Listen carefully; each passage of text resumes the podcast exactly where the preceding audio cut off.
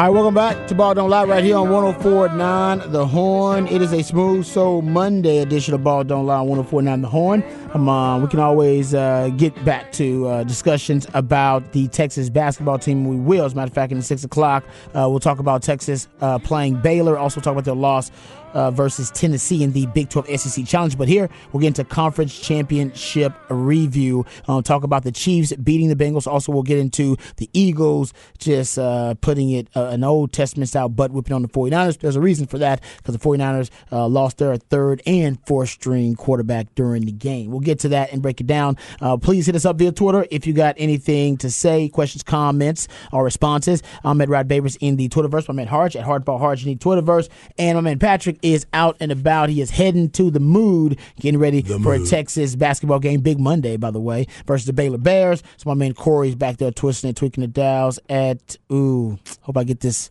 this Twitter handle right. Corey Gidry eleven or something. That's it. There Is that it it? is. That is it. Well done. With a With a K. K. With a K. With a K. Cole Yeah, yeah. Beasley, Julian Edelman, you know, that, There you go. that's my style.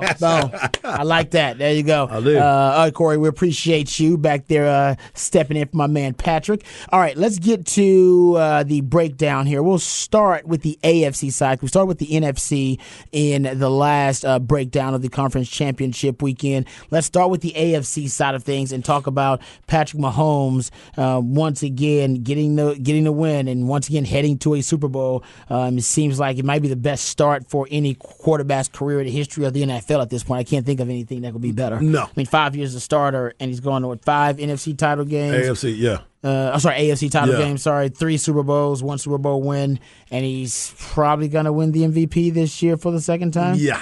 I think he will. Um, By the time he's 27, he will have two MVPs. Yeah. Think about It that. might be the greatest start to a career in the history of the NFL, but maybe one of the best starts in the history of pro sports. Pro sport, yeah. Major American pro sports. But anyway, get into the details of it. Kansas City beat Cincinnati 23 to 20. We started out working our way backwards, so I guess we can do it again. The most talked about play, but definitely not the reason, the sole reason why Cincinnati lost. Uh, but with 17 seconds left in the game on third and four, Patrick Mahomes does something remarkable. Let's talk about what he did that was remarkable first, because he got a high ankle sprain. He hadn't really been scrambling all game long. He had been able to extend plays. Um, he had been able to move around in the pocket. Um, he got outside of the pocket, but he wasn't really running and scrambling very often. Um, that was one of the few times he did, and he made the Cincinnati Bengals pay on third and four. Scrambled for the first down, but on his way out of bounds while Joseph Ossai was in hot pursuit. He pushed him um, while he was out of bounds. Late hit, unsportsmanlike conduct, so a 15 yard penalty tacked on top of the first down run. And that was all she wrote, Harge. That was all they needed after that. Uh, field goal ended up giving the Kansas City Chiefs a 23-20 win, um, and they kept it close. It was 20-20 in regulation with 17 seconds left. Yeah. so that's, that's That- about as tight as game as you can get. It's coin flip pretty much. Yeah, yeah, and that's what we thought it was going to be. I Yeah. mean, these two teams were were so evenly matched coming into the game, and you you knew that coming in because of the spread and the way that they were going about it. Patrick Mahomes being a dog at home, which was very rare, uh, also. So you start there and you're you're like, okay, how is this game going to be affected by the fact that Patrick Mahomes can't run? I mean, he wasn't going to be that guy, but he did enough. He gutted it out, made a big play when he needed to.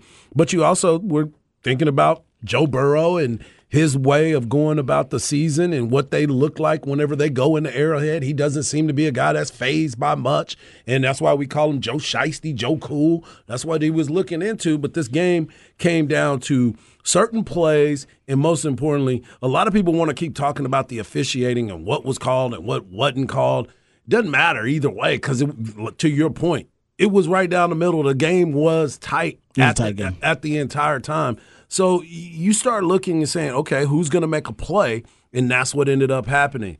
Patrick Mahomes make a play, Made the play. and and Joseph Ossai hustling. He's going to learn from this. He's going to grow from this. This is probably going to fuel him because he was playing the entire game hard. I He mean, you start looking at the go back and watch the game. He was making play after play, and he was around the ball the entire time.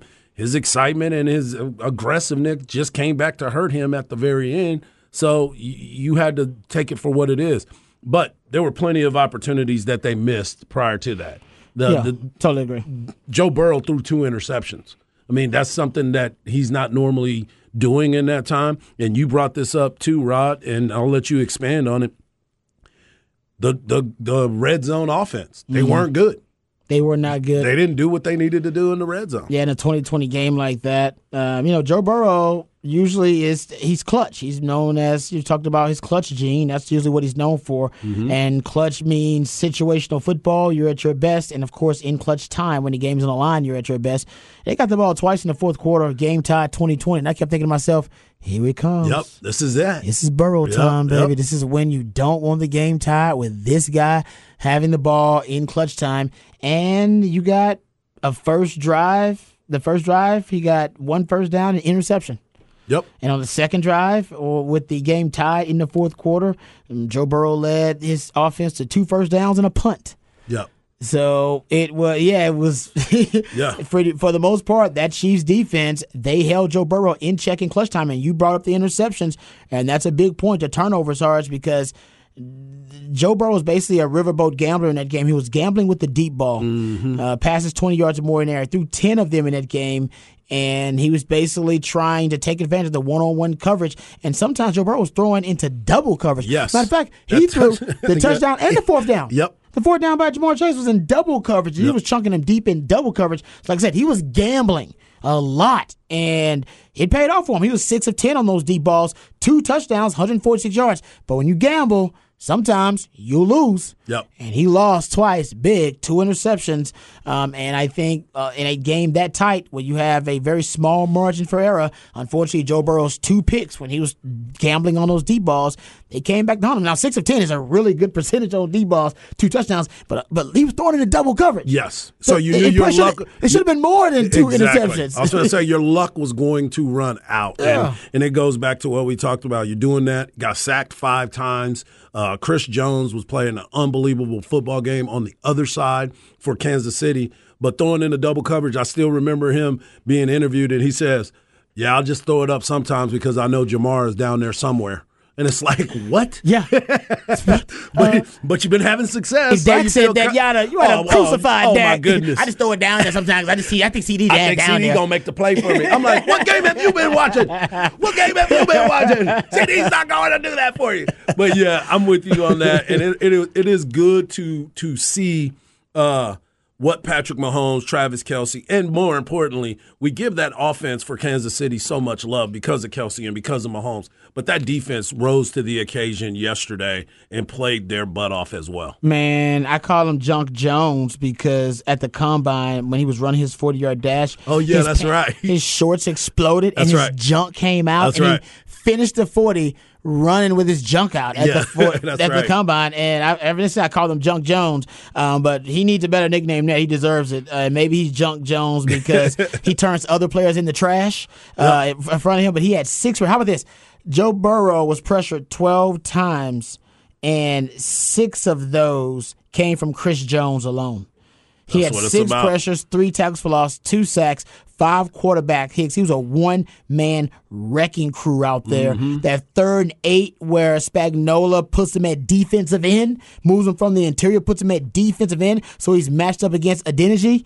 And that was brilliant because he ended up getting the sack on Joe Burrow on that play. And let's not forget, y'all must have forgot, as Roy Jones said. Y'all must have forgot Jones. because uh, yeah, Junk Jones basically won the Super Bowl for Mm-hmm. the Kansas City Chiefs a couple of years ago when he had those two big pass deflections in the fourth down on crucial downs against the 49ers. So when this guy comes to play, uh, it's only a couple of guys in the league that are on his level uh, are better than Chris Yeah. Jones, man. Yeah. Yeah, watch out. Junk Jones is a when he gets Junk his mindset. Jones. Yeah, Junk Jones. Yeah, and he was he I remember that. Oh, you remember that? Yeah, I do crazy? remember that. Junk just, I mean, just exploded. Yeah. Out of his shorts. I And was like, was like, and the cameras was They- they were trying to take away, to but they were trying to get the speed. and he was trying to grab the junk as he ran. And Yeah. uh, I was like, oh man. Or someone says Junkyard Jones. I like that. Junkyard Jones is pretty good. But he is. He's the real deal, man. That guy is a freak, and he was a one man wrecking crew out there. Yeah, no doubt. And and that's what they needed. He said he needed to make plays because he didn't give them enough last year in this game, which Hmm. is why um, they felt like Joe Burrow and his his uh, Cincinnati Bengals made it to the Super Bowl because he didn't show up in that game, Yeah. and he wanted to make amends for that. And that's exactly what he did. It was when you start looking at it and you realize too, because you brought this up earlier. They shifted him out to the defensive end position, and then he started attacking those replacement uh, linemen because they had to bring in three different linemen, and they saw where the weakness was. Great point. And they were like, "Go get the quarterback," Yep. and that's exactly what he did. That's a great point. They're basically just moving him around to get a matchup advantage. It's like he, they're missing three O line. And by the way, give Cincinnati credit because early in that game, I was thinking to myself, this is going to be a blowout. Cincinnati cannot block Kansas City. Exactly. Remember, Kansas City had they in the first quarter alone, they had two sacks. Sorry, they had uh yes, they had four sacks in the first quarter. Four sacks in the first quarter by the end of it with a 50% pressure rate. And then for the next three quarters, Kansas City only had a 25% pressure rate and only one sack in the final three quarters of the game. And that five sack number is crucial. I gave this number earlier and give Cincinnati credit. They tried to address it in the offseason. Nobody knows if you're going to be missing, you know, three old linemen when you get di- this deep in the playoffs. Um, so they did their best. But Joe Burrow now 21 and one when he sacked fewer than five times. He's one and eight when he sacked five or more times. You get to Joe Burrow. That's why. That's when they got Just to that think about that. four sacks in the first sacks. quarter. Yeah, when they got to four sacks in the first quarter, I was like, it's gonna be a blowout because that's the way it works when Joe Burrow gets sacked that much. But they made adjustments. They did make adjustments. They made the adjustments. And going back to what uh, my man Chris Jones said, he said, My whole offseason was dedicated to this game. Wow. He said after the win, he said, I missed a few big plays last year. It's unfortunate that they were able to move forward, and I put that on my shoulders. So this offseason, I dedicated my whole offseason to making sure when that moment calls, for me specifically, that I will answer that call. Wow, So he was waiting for that game. that's amazing. He's like, get us to this game, and I'll wreck shop. And He to did. your point, you brought the numbers up earlier: four tackles, including three for loss, two sacks, five quarterback hits, and six quarterback pressures. And you got and, and yeah, I mean, in the Kansas City defense, he was obviously he was the war daddy on the Yeah. D line, and so it started with him. But man, they, they made plays. Those Yes, young- youngsters made Them plays. corners in those safeties. yeah, you talking about, you talking about rookies. Yep. Kansas City got clutch plays from rookies in the secondary, like Horace just mentioned. Jaylen Watson got an interception early. Bryan Cook and Joshua Williams, Joshua Williams with the uh, they had the uh, the tip drill Yep. interception Yep. there. Uh, hell, just to keep going with the rookies, Pacheco was big, five receptions, fifty nine yards at that big uh, run where he ended up breaking like three tackles on there. Where Tony Romo. I don't know what he was about to say. Tony Romo had the yeah, I don't know what that was. Anyway, uh, but, uh, I'm a Romo sexual. I love me some Romo. Uh, then Skyy Moore, and we talk about this enough. Honestly, this game goes to overtime if not for the subpar punt return defense Oh my goodness. the punt coverage Yes. of Kansas, sorry, uh, of Cincinnati, because Kansas City Skyy Moore had a 29 yard punt return before the Joseph Ossai penalty and the scramble by Patrick Mahomes. And honestly, that's what was probably the biggest play of the fourth quarter Yep. for Kansas City, because that got him in field goal position with just a little bit of time left for Mahomes to make a miracle happen. Yeah, and, and you know, you sit there and you look at what Joseph did, and and obviously he feels awful about it, but it's timing, right? It was timing of the game, Yeah. that where it is. You know that they have to get to a. They, they weren't going to get to field goal range the way that everything was setting up. It was, it was going to end up being a hail mary. You're going to end up going into overtime, and you're going to be able to adjust from there.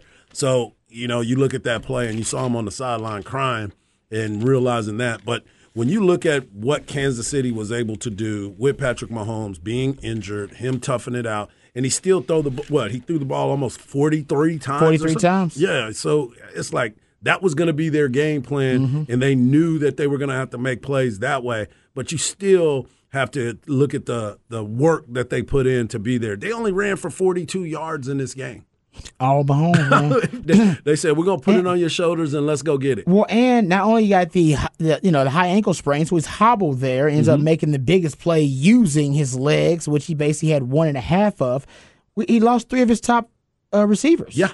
In the game, Juju Yep. Smith-Schuster left the game. Mecole Hardman left the game. Kadarius Toney left the game, and I mean they just had guys dropping like flies in that game. So they were a very depleted wide receiving core. It was just him and Kelce on offense getting it done, and on um, defense, talked about it, man. Defense played really well, starting with Chris Jones and those rookies. But also, I love this little stat. Talk about adjustments. The Chiefs played really aggressively when it came to Ja'Marr Chase. They didn't really shut him down. They neutralized him. And hell, a lot of those plays, as we just mentioned, they were throwing to Ja'Marr Chase. He was in double coverage. It's like, man, we got him double covered. He's just out there making plays. He's a great player. How about this? They played press coverage against Ja'Marr Chase on 60% of his routes. um, and basically made sure they pressed him. So he had three catches on 61 targets on sorry on 61 yards on four targets when he was playing against bump and run coverage.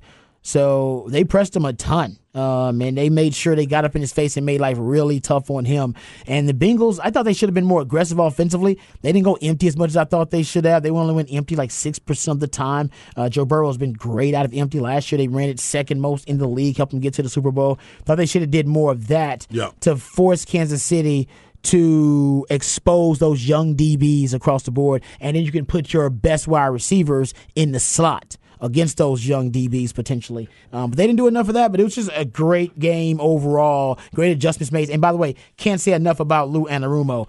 Even with the Chiefs winning that game, they only scored 23 points. Yep. Yep. They only scored 23 points. That's why he finally got a job interview. I mean, he finally, yeah, that's a he great finally point. got a call to for an interview to be a head coach, which we were talking about early in the season. Like, I don't think enough people are talking about how good of a job he's doing as the DC for um, the Cincinnati Bengals. He's killing it, man. Yeah. You go you go look at the um the diff uh, basically seven playoff games that Burrow has been the starter in the Burrow era. Cincinnati has scored between 19 and 27 points in all those games. They've allowed no more than 24 points. Give me, Lou give me that number. Let me get that number. Lou Anarumo Yep. was always giving you a chance. Yep. Oh, and, and think about it, against elite quarterbacks. You're talking about against Patrick Mahomes, Josh Allen. You're talking about the best The quarterback best the best, against yeah. Matt Stafford last year, against you know some some really good quarterbacks, not just scrubs. And he's been he's had fantastic game plans and adjustments. Love me some Lou Anarumo. All right, let's get to the NFC side of things. Uh, a little easier to break down this matchup because it just came down to the 49ers losing their third string quarterback for the rest of the season, which obviously wasn't much much of a season because uh, that was their last game. They lost Brock Purdy um, because of a Haason Reddick hit in the first quarter. And I listen, I love me some Shano. You guys know that. And I, I, I picked the 49ers to win, but I didn't know their starting quarterback would get hurt. On Um, the second play. Nobody yeah, knew that. right? Nobody on, knew that. On the sixth play from scrimmage, I believe it was totally. Um, so no, I didn't see that coming. But what I will say is that I'll, I'll blame Shano for a terrible opening game, opening script, which basically in his opening, I don't know why, why or how, but his opening script called for tight ends to block Haason Reddick, a guy with 17 sacks. I didn't know that was going to happen. On the play where Brock Purdy gets hurt, he's got Tyler Kroft blocking Haason Reddick, a guy who has 17 and a half sacks going into the game. And then on the on the on the other play where he sacks Josh Johnson after knocking out Brock Purdy on that play, on the play where he sa- he sacks uh, uh, Josh Johnson, almost takes the ball away. My man Shano's got Jauan Jennings and and Kittle blocking him, and they both whiff. I'm talking about Olay style, bullfighter style, Whiff. whiff, and he just goes untouched, and then it hits Josh Johnson. I thought Josh Johnson was hurt then, by the way. He oh, wasn't. yeah. Yeah. and I He, think he needs to go to fall school too because he fell straight back on both of those plays. he did. Yeah, right, right. It's a good point. I'm like, how do you Yeah. fall straight back? Not Yeah. even try to protect yourself. What did Bucky always say about Tua? Exactly. Tua don't know how to fall. Does not know how to and- fall. And Bucky's right about that. Yeah. But to me, Harge, those are the two just dang coaching mistakes. And usually you can recover from a coaching mistake. You move on. You take a sack, bad play, negative play. You move on. You didn't recover from that one because that one knocked out your third string quarterback. Yeah.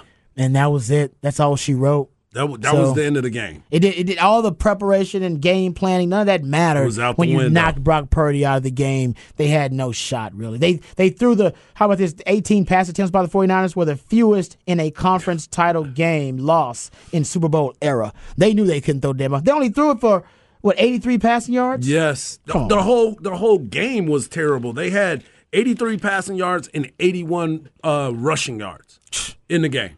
You didn't have a chance, Come on, Shannon. I and you know. held and you held him to uh, Jalen Hurts to 121 yards passing, and you would think, oh yeah, here we go. You got a shot at it. If you just blind looked at that, you would be like, "Oh yeah, I think they won. I think we got a good shot here. Yeah, I think we got a shot." Yeah, the box score does not does not tell the story of that game. exactly. The box score does not tell the story of that game because if you look at the box score, because I'm with you hard, you go look at the individual performance by Philly, and you're thinking to yourself, I told you before the game, all right, Jalen Hurts stats are going to be 15 to 25, 121 yards, zero touchdowns, zero interceptions, and a 72 passer rate. You go, I'll take that. Yeah, I'm in 49er there. We in there. Yeah, if I told Yeah. yeah. if I told you, oh, Miles Sanders, eleven rushes for forty two yards. Kenneth Gainwell, uh, fourteen rushes for forty eight yards. You've been like, I was like, oh, uh, Jalen Hurts, eleven rushes for thirty nine yards. You go, I'll take that. Yeah. I all day, every day, and twice on Sunday. What about DeVonta Smith, AJ Brown? They must have went off, right? Not really. Two, No. two receptions for thirty six yards and four receptions for twenty eight yards. You go.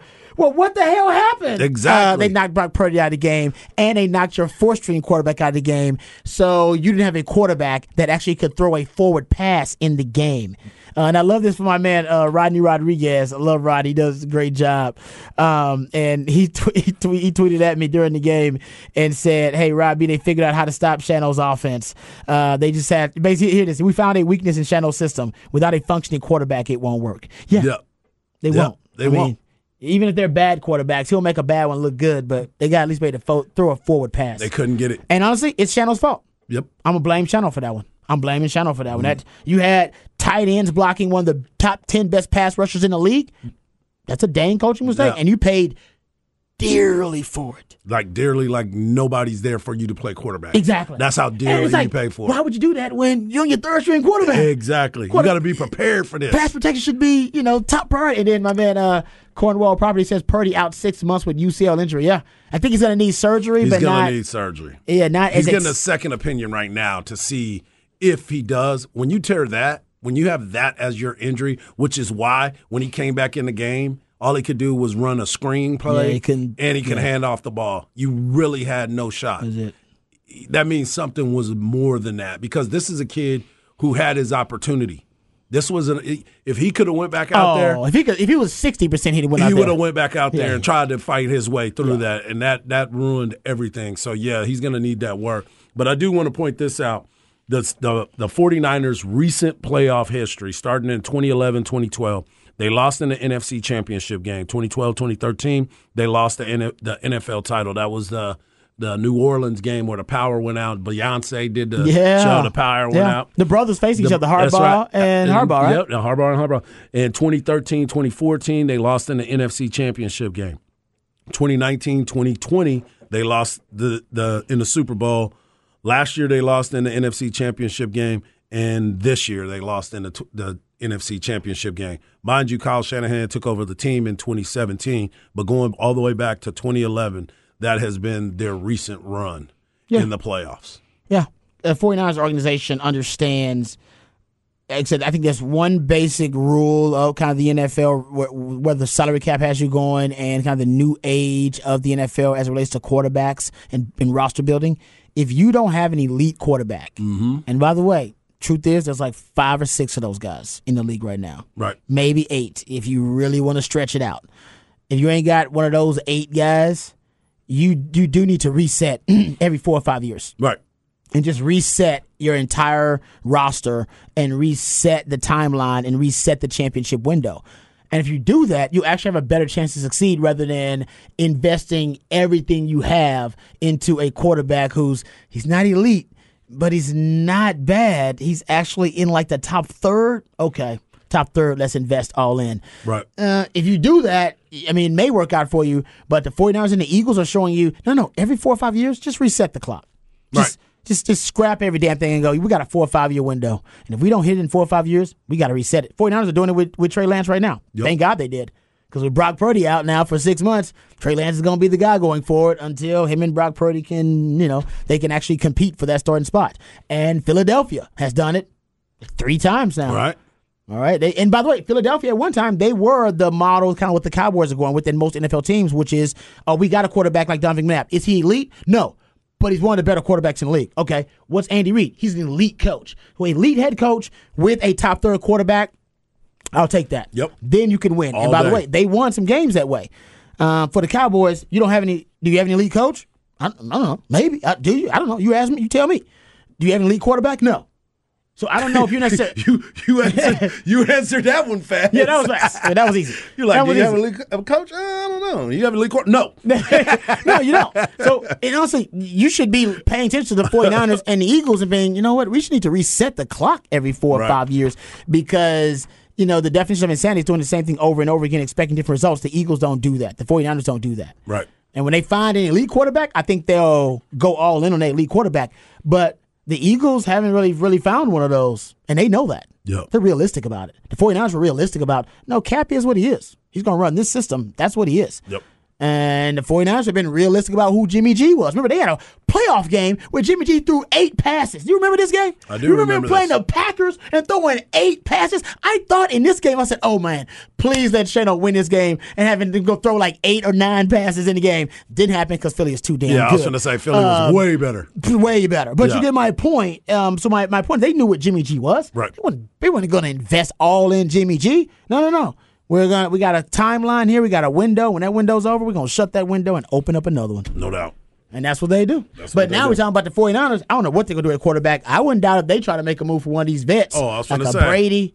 I don't know if Rodgers fits in the salary cap. Well, they've already said they're going to make a move, and so I mean, not because Shannon knows he's close. Shannon Yeah. knows he's right there. I mean, he's been He's there. right there. He's been He's twice. there. He's tired of knocking on the door. Now he wants to bang on that damn thing. If they catch right that, there. if they catch that interception last year, they would have been in the championship game. Hell, man, if you keep if you're on your your, your second string quarterback instead of your third string quarterback, exactly. you still probably win. because your second string was Jimmy. Exactly. And So your, you third was, been in your third was Brock Purdy. Yeah, you would've been in still would have had a shot. Yeah. You ended up with Josh Johnson of all people. Josh Johnson of all people. The Why- journeyman. Why is Josh Johnson still in the league? Who, if if I can't make a roster and I'm a quarterback, I would be so upset because Josh Johnson is still in the league. He was probably coaching somewhere uh, and talking about. I, I think my arm is still in good. He's got a great agent, by the way. He does have a great agent. He has a great agent. I don't know who he is, but he got a great one. Sam Ehlinger, get Josh Johnson's agent, No so you can doubt. still because you're better than Josh Johnson, Sam. You know that. That's why you should always keep a job. need- You be like. I'm better than Josh Johnson. For ain't I?" sure. Yes, you are. Yes, Sam. you are. All right, we'll come right back and we'll get into Rod's round the day. Tell you something special about Jalen Hurts that sets him apart for the rest of Come these on, quarterbacks. baby. We'll do that when we come back right here on Ball Don't Lie on 104.9 The Horn. I'm as mad as hell, and I'm not gonna take this anymore! Find out what happens when people stop being polite and start getting real. You ain't keeping it around! My God! Okay, it's happening. Everybody stay calm. Oh, you've done it now. It's time for Rod's rant of the day. Hold on to your butts. All right, welcome back to uh, Ball Don't Lie and Rod's rant of the day. We're going to be talking about the Eagles and the Chiefs uh, for the next two weeks. Um, so slowly but surely, I'll be putting together different pieces in Rod's rant of the day so that we get to know both of these teams, but more importantly, uh, get to know the athletes that are participating in the Super Bowl. That's the best part of Super Bowl. You got enough time to get in some of these deep stories uh, about these uh, these players and why they have taken the path that they did to success. Um, Jalen Hurts, really interesting story. Now, remember when Jalen Hurts was drafted? Um, I remember telling people, I was like, man, I like that pick. And people, most of the people at the time did not like the Jalen Hurts pick. And I totally understand why. At the at the time, I thought, oh, it's a great pick because the the NFL's a copycat league and the Taysom Hill craze was starting. It was like the Taysom Hill craze, and I was like, oh, they definitely want him to play a Taysom Hill role potentially. There were several teams in the NFL, actually Frank Reich being one of them uh, around that time too, with the Colts, and also of course New Orleans Saints with Taysom Hill. They were they were using multiple quarterbacks for different things. All right, and like this situational football and for strange uh, purposes, try to throw off the defense. And I thought, okay, there could be a place for Jalen Hurts there, but also uh, Doug Pederson. I remember him saying that he saw a lot of Lamar Jackson in Jalen Hurts. That, that was his comp that he kept giving. I remember giving it multiple times before they drafted. And I was like, man, it's an interesting comp to give uh, that kind of comp. And and he was also on his staff at the time. Doug Pederson. I don't know if he's on his staff with Jacksonville. Was Marty Mornhinweg. Remember, Marty Mornhinweg was a senior offensive consultant, Yep. and he was on the Ravens staff when they chose Lamar Jackson. And he was a big advocate of them drafting Lamar Jackson. So, and, you know, obviously, the football world is a small one. So I remember that draft pick and at the time. He was just seen to be, he was seen as either a backup project quarterback, developmental project, or like I said, he was going to be your utility guy for whatever reason. Maybe two point conversion. Doug P- Doug Pederson led the NFL as a head coach when they had their Super Bowl run with the Eagles in two point conversions and fourth down conversions. And I figured, oh, he's going to use Jalen Hurts as a fourth down conversion weapon or a two point conversion weapon of some sort. And he didn't really get a chance to test out that theory or to weaponize Jalen Hurts because Doug Pederson was out, and of course they brought in Nick Sirianni. May have been the best damn thing that ever happened to Jalen Hurts actually, and he brought in uh, Shane Steichen, who is their offensive coordinator. But I was starting to look at the different systems that Jalen Hurts has already played under, and this is his third year in the league. Uh, played four years. Did he get four years in college? Four years in college, correct? Yeah, because he went to He went to Alabama for two, two years, two seasons, and then went to then went to Oklahoma, Oklahoma for two. Okay. Yeah. Um, yeah, that's what I thought. Because I, I get mixed up these days with all the extra eligibility, so I apologize. I didn't want to discount the man. Yeah. But too much four years in college, and then you go look at his short time in the NFL so far, and he's already in those seven years, he's already worked with multiple offensive play callers and coordinators. Think about it, Bama, he had three different play callers. Mm-hmm. Lane Kiffin, Brian Daboll, and Mike Locksley were all of his play callers there.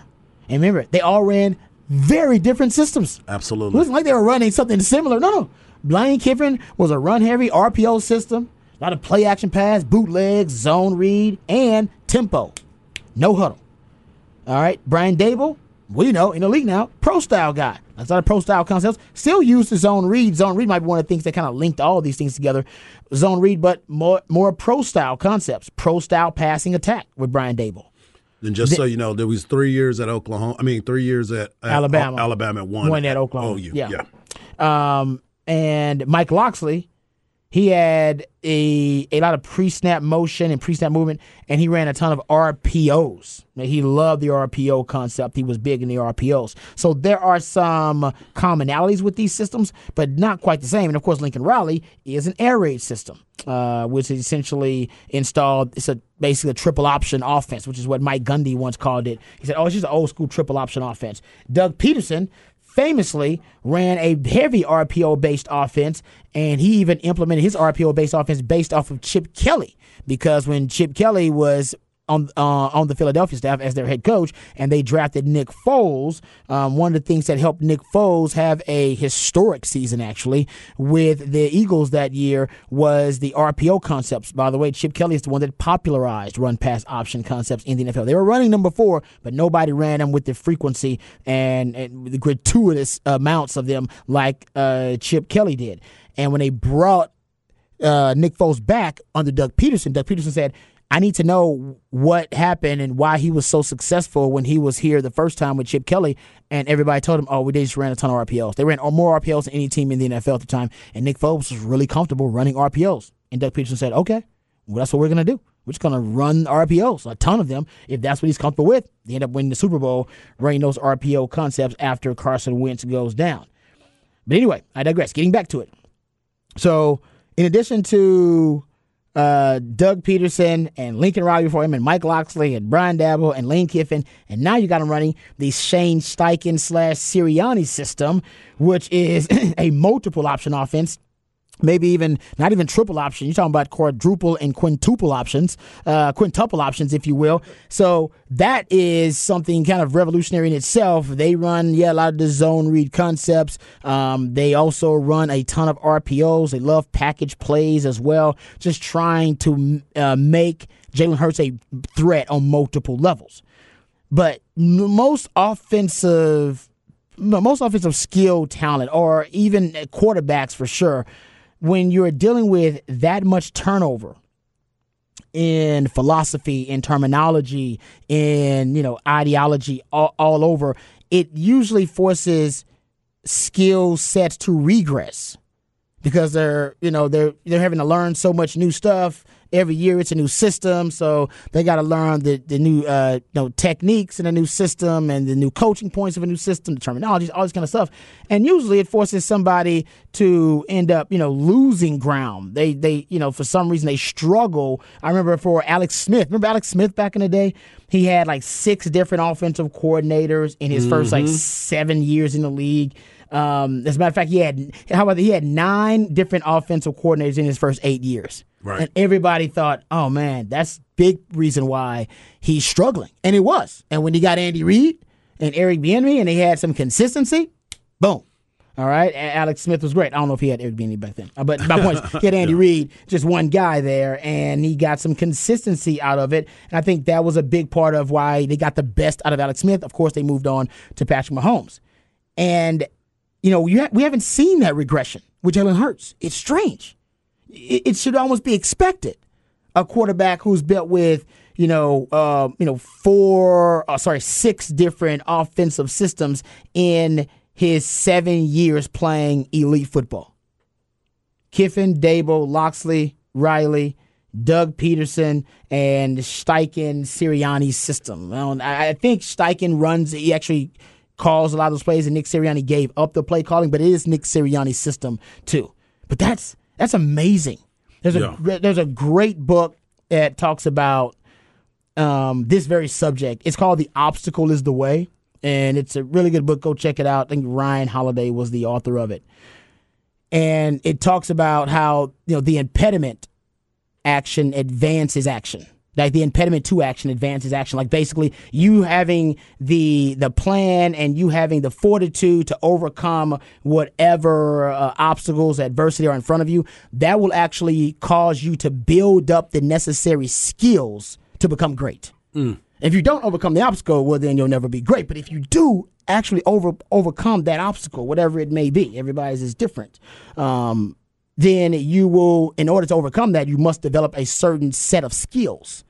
And while overcoming that adversity and developing and cultivating those skills, that'll make you great. I thought you was about to talk about Liam Neeson. Uh, then- Got a special set of skills. yeah, but I almost feel like that's Jalen Hurts. Yep. Like the obstacle was, man, you got a new system every year, you got a new offense, you got to figure out. It seems like there's a lot of turnover, and for most, I think it would force a regression. I think for most, it would place them at a disadvantage. But for him, because he's so determined. And because he is, he has such a great. And by the way, he's a coach's kid. That matters too. Um, I I think that's a big part of his football DNA. And because he's been so determined, he has such resolve. He's been able to intrinsically turn what should have been disadvantages into advantages for him. And now he's a quarterback that can play in multiple different types of systems, even though most people uh, kind of pigeonholed him coming out as a quarterback that has a ceiling. Right. And and he- I'm not saying he doesn't have a ceiling, but the fact that he has been so versatile in his early upbringing as a quarterback just shows you that he has a, a much higher ceiling and upside than people are willing to give him credit for. And I think we're witnessing it right now this year. Man. Yeah. That's that's he's he's one of those guys that is mm-hmm. just transcending the position because he went and put the work in. I saw a special on him the other night and you forget I was at the game where he got benched for Tua. I was in the national That's crazy. championship game Yeah. where Tua came off the bench and I I was doing my homework about them, but I didn't realize who Tua was. And I'm like, why is everybody talking to that guy at the media days? Like everybody wanted to talk to Tua. He uh, Hurts had his his podium meeting. Mm-hmm. Yeah. Everybody's over there, but then everybody just like raced to Tua. Yep. I'm like, so I started looking. I'm like, oh, okay, this guy's supposed to be special. They benched him. He came in. The touchdown came right into our laps. It's crazy. We were on the field at the time when he made that touchdown, and I was like, oh, that is right. And he threw that pass, by the way, to DeVonta Smith. Hmm. I remember that. Yeah. Yeah, I remember that. All and, freshmen. And that's why, honestly, that's why they won the game. Right. because that was the one player who Kirby Smart could not game plan for because he was a freshman, and Kirby Smart knew that roster inside and out, knew every player, knew every game plan. That's right. The one thing he could not game plan for was Tua. He didn't know him. Exactly. He didn't. He never even seen him. Right. Other than recruiting him himself, he didn't know. Right. Uh, so that was that's a great point. I didn't, I didn't realize that either. But I think Nick Sirianni and Jalen Hurts both being coaches' kids Yep. and from coaching families has also helped. And it's a kind of you can't really quantify. it. It's kind of an unquantifiable factor. But I think it's meant a lot in their chemistry, in their bonding You, you, coach's sons, you live a certain type of life. You I do. say about it. Yep. Coach's sons, they You live a certain. I know my boy Shano. Yep. Uh, coach's sons, they live a certain kind of life, and they can bond about that because they're very similar. And Nick Sirianni and Jalen Hurts, both coach's sons. I think you're seeing also really high football IQ for coach's sons. They Very know ball. so. They know ball, and Jalen Hurts definitely knows ball. And they know temperament too. Yep. That's why you can see them being calm, cool, and collected a all the time. great point about they Jalen Hurts. understand the temperament. Yeah, yeah. and so- uh, phases and understands leadership. Exactly. Yeah, I mean, Jalen Hurts is a great leader, man. Definitely got the intangibles and the immeasurables. And I see my man CB said he wanted to be a Longhorn. Yeah, So did everybody, man. yeah he wanted to be a I think Longhorn. I think everything for all those people that wanted to be Longhorns that didn't get a chance at the a quarterback position. yeah, There you go. Just let it go. yeah, he Just did. let it go. He wanted to be a Longhorn. yeah, I mean, I, I, I, I remember that story too being out there about him wanting to be a Longhorn. I think Yeah. Tom Tom Herman was a Jalen Hurts fan. Yeah. And, and now we're all becoming Jalen Hurts fans. Throw that out there. Big time. Uh, all right, we come back. We'll get into another off the record right here on Ball Don't Lie. 149 Horn.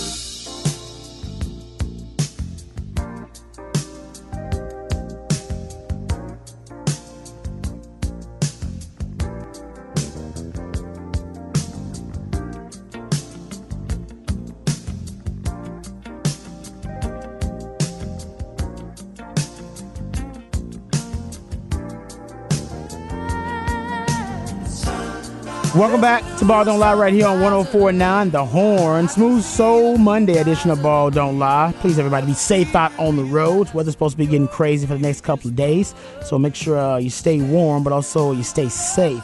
All right, off the record here. What the hell's going on at the Dallas Zoo? What the hell's happening, man?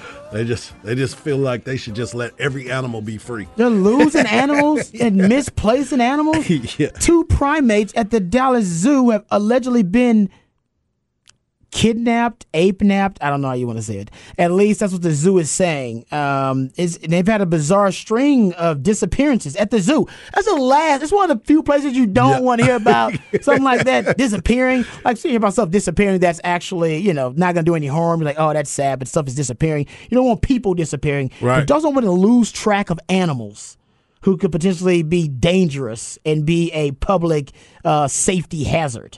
So, two primates have disappeared now. Zoo officials noticed uh, Dallas PD Monday, I always say notified Dallas PD Monday, that a couple of their emperor uh, tamarin monkeys were missing from their habitats. And worse, they claim there's evidence of tampering in the restricted areas that house the creatures. So they believe the monkeys were actually taken. The cops are already looking into it, and because it's an open investigation, not many details are available.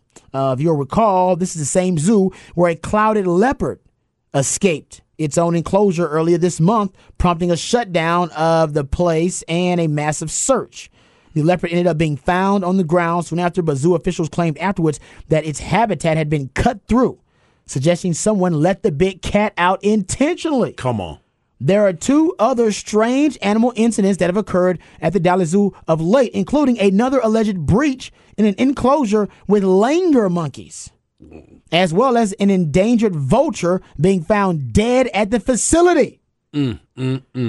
Now, two uh, basic two uh, uh, apes, primates, are unaccounted for, and there seems to be a concern that a possible repeat offender, somebody who's terrorizing the zoo, could be out there afoot. We could use Ace Ventura around this time. We need a pet detective. We need the pet detective right now.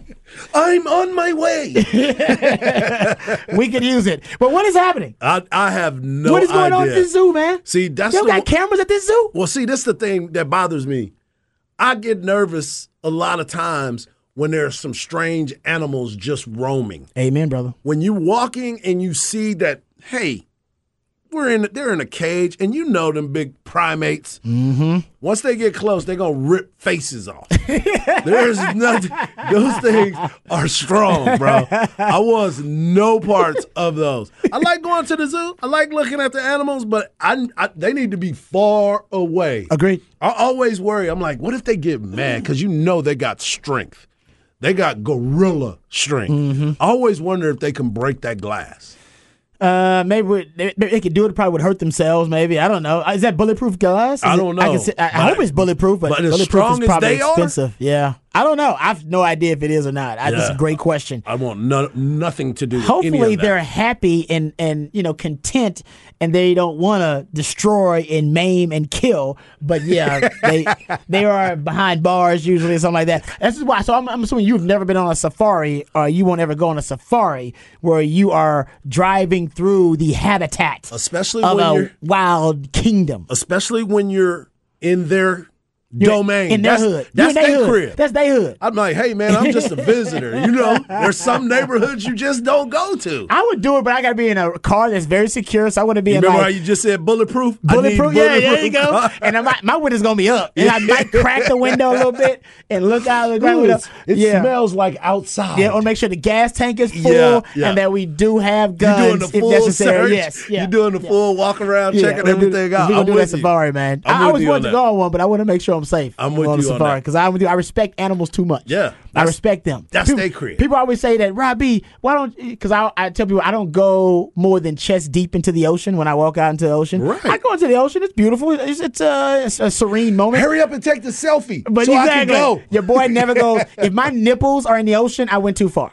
You know what I mean? So that's I'm not going for that. That's because I respect the ocean. Yeah. I respect the ocean. That's the ocean has- crib. it's their crib. That's they I'm, crib. I'm in their crib. They don't want me hanging out there, so I go just far enough so I can experience it, and I'm back in. People will go run out to the ocean full speed, jump out there, and go swimming. Yep. All right, you want to go swimming like a half a mile out into the ocean just because you can? Exactly. Nah, that no. No, Nah, you ain't man. got no respect for the ocean. undercurrent might grab you. exactly.